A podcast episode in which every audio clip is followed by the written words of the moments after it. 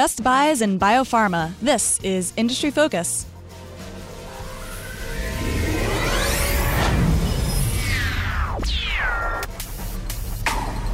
Welcome to the show. I'm your host, Kristine Harjes. It is May 11th, 2016, and I'm joined, as per usual, by Motley Fool healthcare contributor Todd Campbell via Skype. Hi, Todd. Hi, Christine. It's it's beautiful here. Is it is it nice down in Alexandria? No, definitely not. I think I heard this is the single rainiest stretch of days we've ever had in a spring, or you know, don't quote me on that, but it has been oh. pretty gosh darn cloudy. Oh, but I am Sorry about to, to head to Arizona for next week, so it's sunshine every day there. Yay!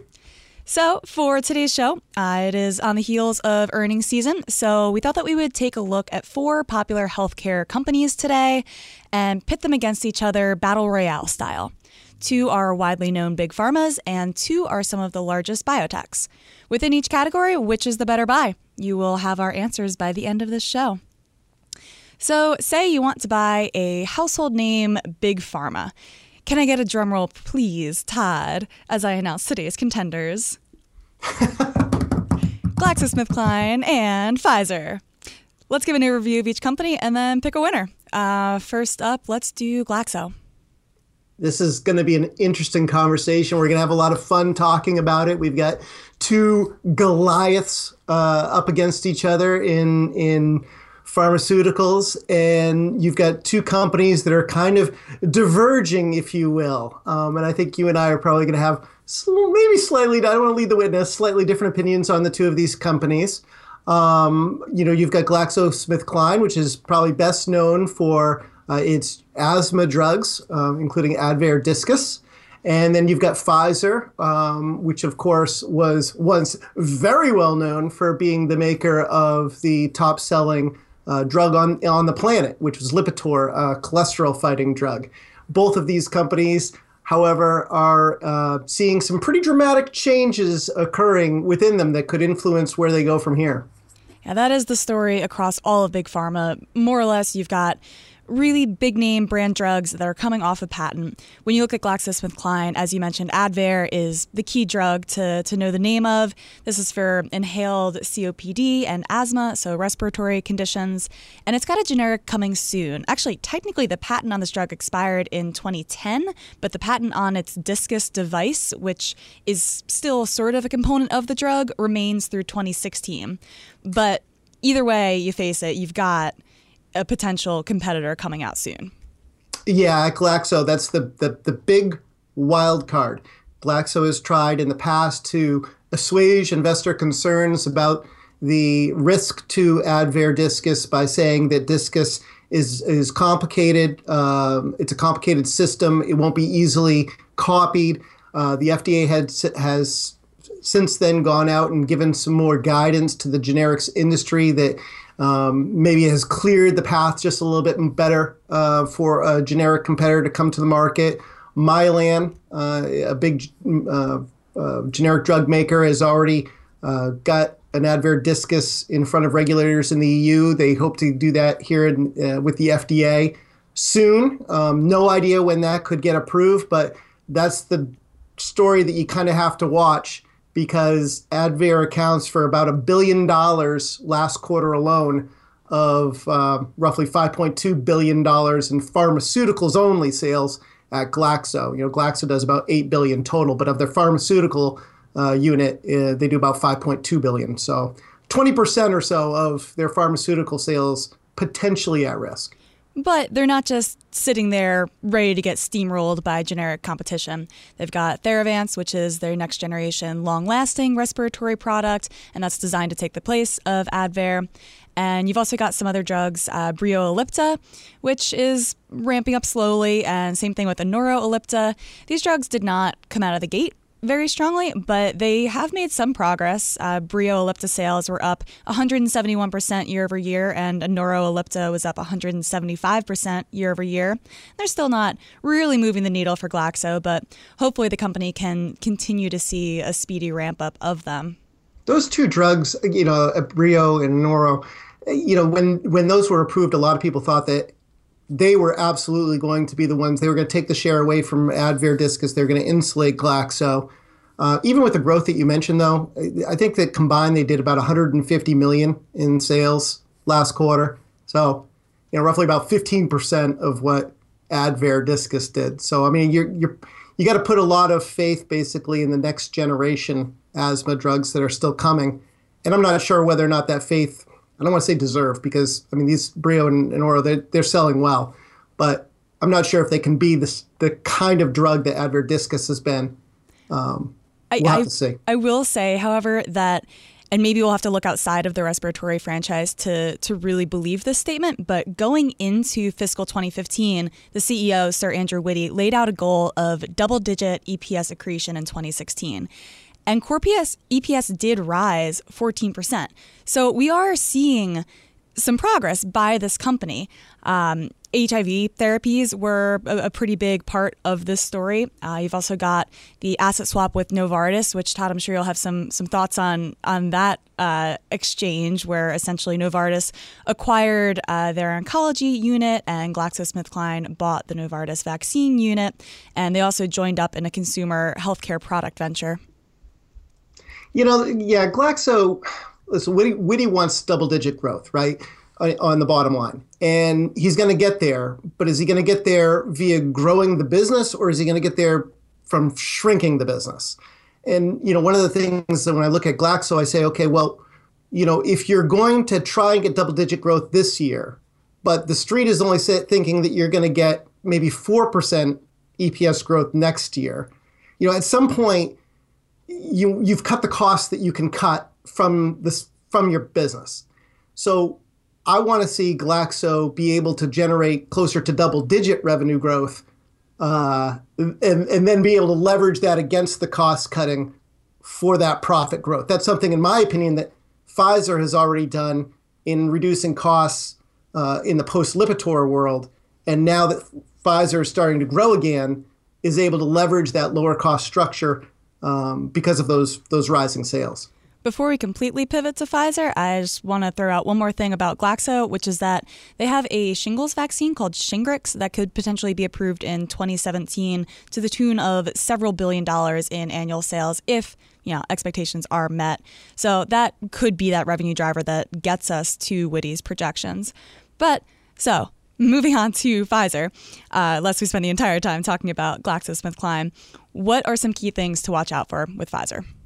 One of the things that has me very interested in uh, in Pfizer right now is what's going on with their oncology pipeline. Okay, we all know that cancer medicine and the demand for cancer medicine is heading higher. We've got a longer living, older population. Cancer is typically uh, something that's identified in in patients once they you know get up towards around 70 years old. Uh, so you know, the prevalence of cancer is big. This is a big market opportunity.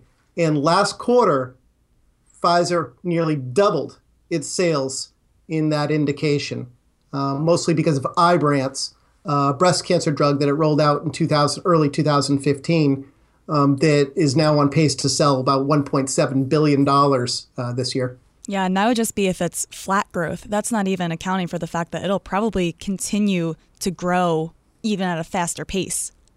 Right, and you've got so you've got that growing very quickly.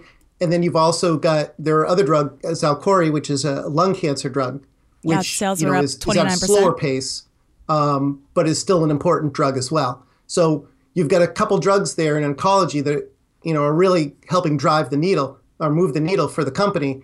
And if you look at last quarter, you know Pfizer's top line on an operational basis grew by double digits, which is which again is, in my opinion, what you want to see. You want to see double double digit top line growth that can be leveraged against lower costs for greater profit growth as we go forward. Yeah, it's not even just barely double digit growth. It is 26% on an operational basis, meaning taking out your foreign exchange currency hits. That's pretty impressive. Right. I mean, you could obviously some of that's going to be um, because of Hospira. Um, last year they bought this Hospira, which is a major player in sterile injectable drugs, big player in biosimilars, which we'll get to in a second, I'm sure. Um, you know, if you even if you X out that impact, you're still talking about 15% operational growth on a standalone basis for that company. They've got, oh, uh, I think it's you know, it's more than a half dozen drugs that grew by double digits uh, year over year in the most recent quarter. Yeah, the Hospira acquisition is absolutely a, a, key piece to this puzzle, too. I mean, when you look at why Pfizer bought Hospira, it's absolutely a story about biosimilars. However, the legacy injectable franchise actually added 1.2 billion to uh, Q1 revenue.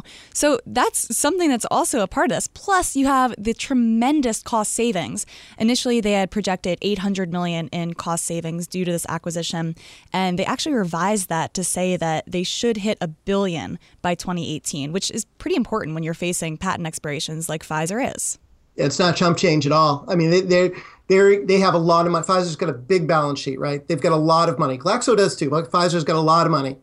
And now that the deal's off with Allergan, it's got plenty of room to be able to go out there and you know uh, do deals, invest in R and D, et cetera. Um, you know, we talked a little bit about you know the cancer franchise but they've got they've got a lot of other drugs that are interesting too. They're, they're partnered up with Bristol Myers and Eliquis, which is a drug we've talked about on the show previously. It's an anticoagulant. It's a factor XA inhibitor. It's winning a lot of business away from warfarin. Um, it's a big seller. It's a multi-billion dollar seller, and they've got some drugs in the pipeline that are intriguing. They've got a cholesterol fighting drug that they're studying. They've got an outcome study to see whether or not this cholesterol lowering drug can actually reduce the number of heart attacks and strokes suffered by patients. Data from that trial could come out next year. Um, they're also working on a checkpoint inhibitor, uh, which would be another cancer drug. And the ones that have been approved so far, uh, Bristol Myers has Opdivo. These are multi billion dollar uh, drugs. Now, there are a lot of irons in the fire with Pfizer. I will point out that one of our foolish uh, healthcare writers, Sean Williams, wrote an article talking about the lone blemish in Pfizer's quarterly earnings, and that was their uh, established products portfolio. So, drugs that have already lost patent, which now represent roughly 9% of sales, but they're declining rapidly. And the GEP unit on the whole actually improved 7% operationally, and that's mostly due to Hospira. But these drugs that have lost patent are really falling off the cliff quite quickly, and that's not going to stop. And I think this has been one of the key issues surrounding Pfizer is what to do with that portfolio. And of course, we all have heard, if you've been listening to the show, about the Allergan merger, which fell apart. And there was a good bit of speculation that one of the key reasons for doing that merger to begin with was to be able to beef up the different business units of Pfizer to potentially split them off. So for me, this is something holding me back on Pfizer is I'm not quite sure where they're headed with the different business units and whether they might split them off, whether they might pursue another splashy acquisition. For me, that that's a kind of heavy question mark. I think we're supposed to find out by the end of this year uh, whether or not they're going to spin that business out, what they're going to do with it.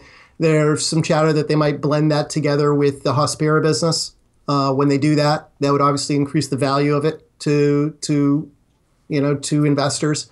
Um, you know, you look at these two two companies and you say, okay, you got big pharma companies; they've got lots of drugs in the market. They're both going to deal with patent expiration. It's just par for the course.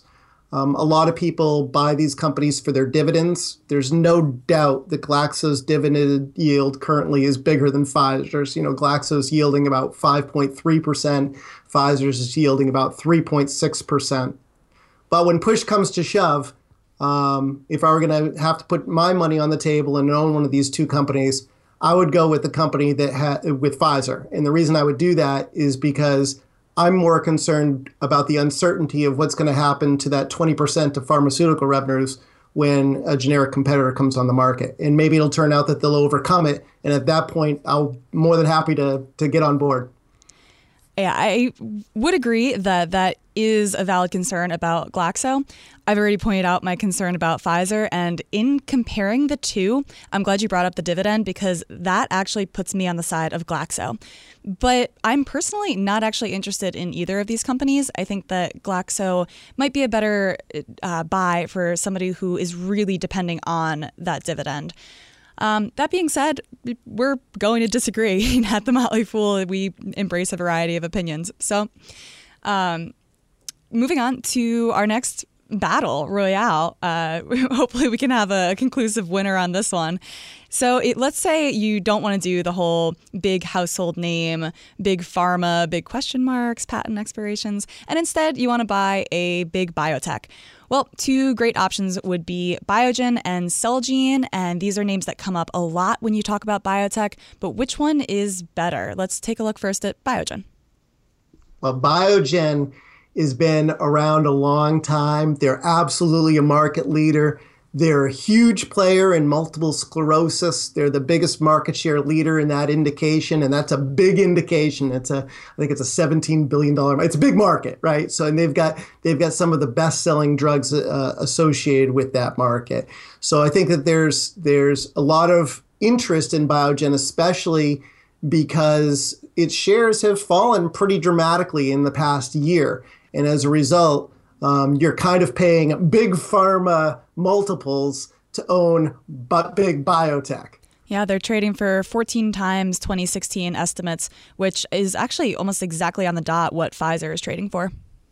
Which is pretty funny, right? When you think about that, I mean, who would have thought that five years ago that that would be the case, but or even two years ago? But you know, you've you've got a company here that you could argue is maturing in its indication. Okay, so it's a market share leader in, in multiple sclerosis.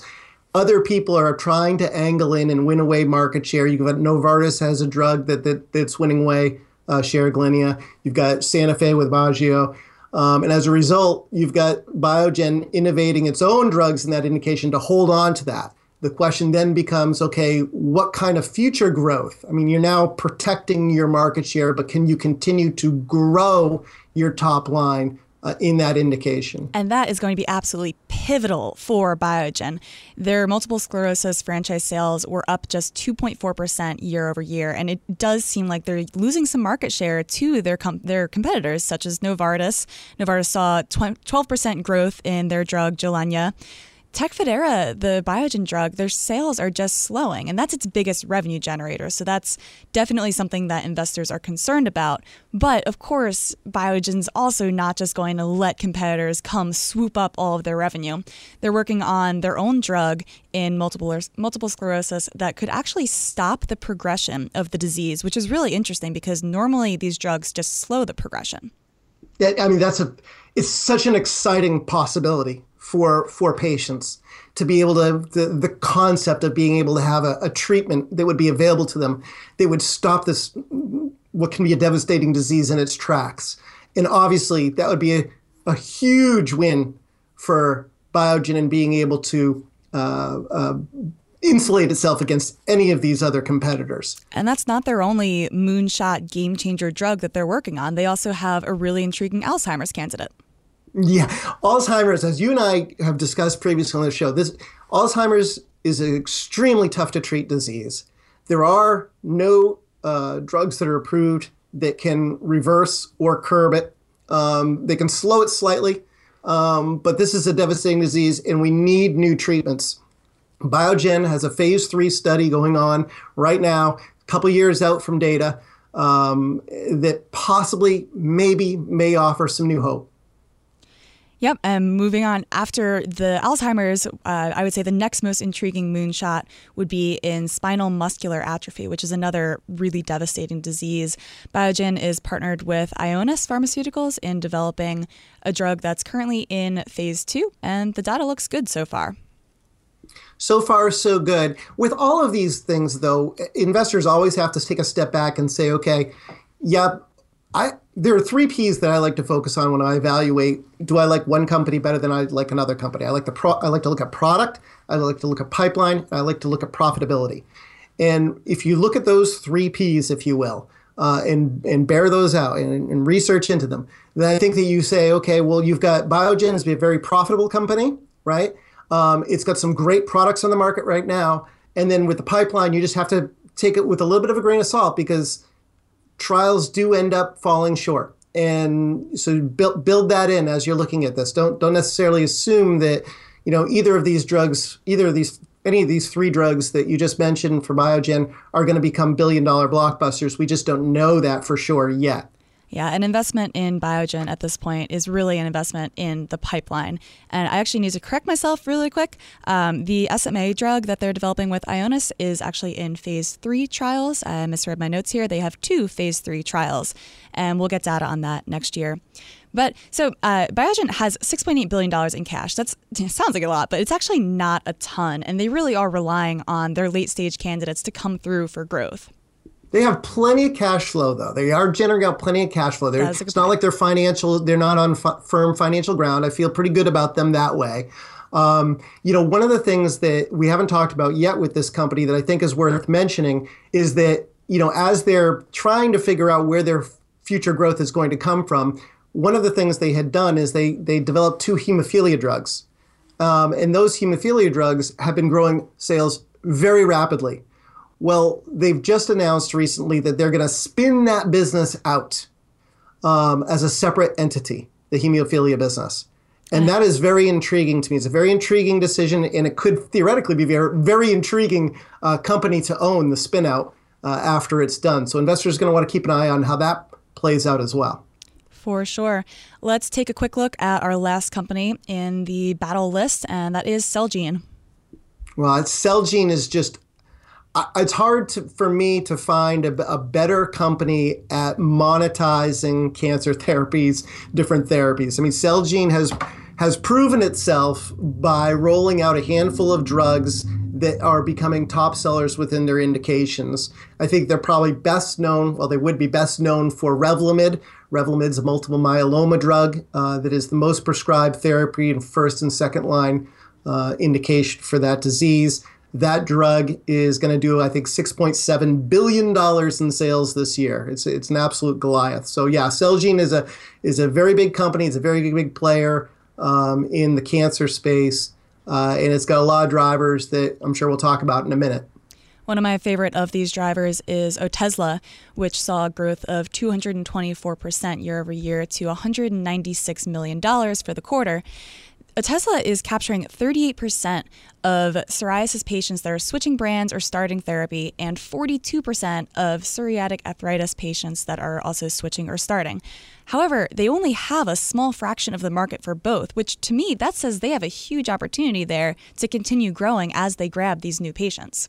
Autoimmune diseases like psoriasis are huge market opportunities.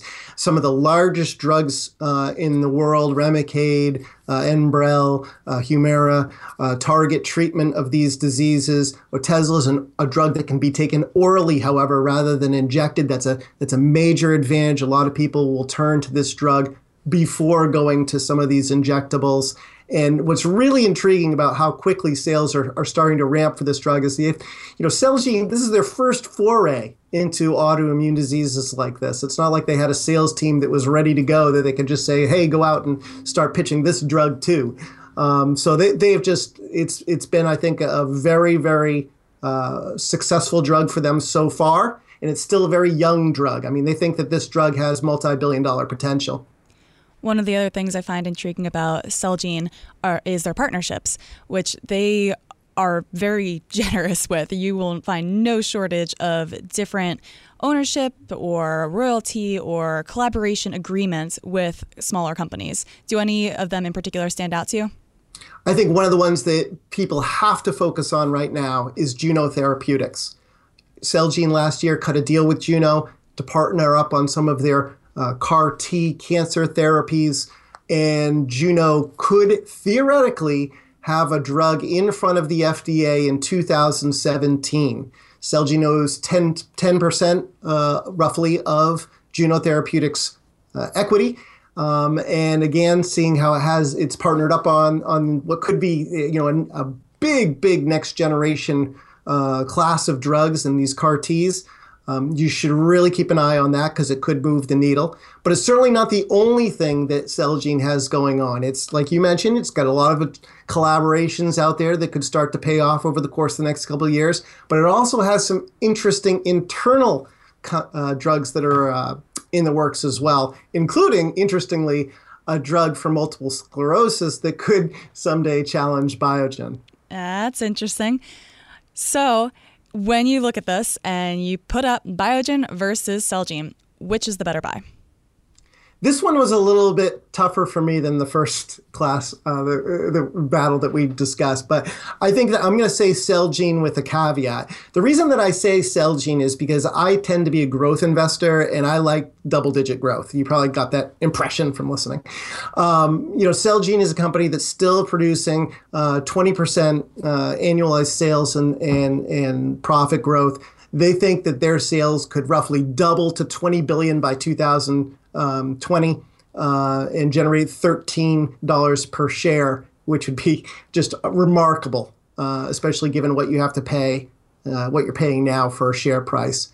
However, I really like the idea of um, owning Biogen, not necessarily 100% because of, of the potential in MS and um, those other drugs, but also because I want to get that my hands on that spinoff of their hemophilia business. That makes sense.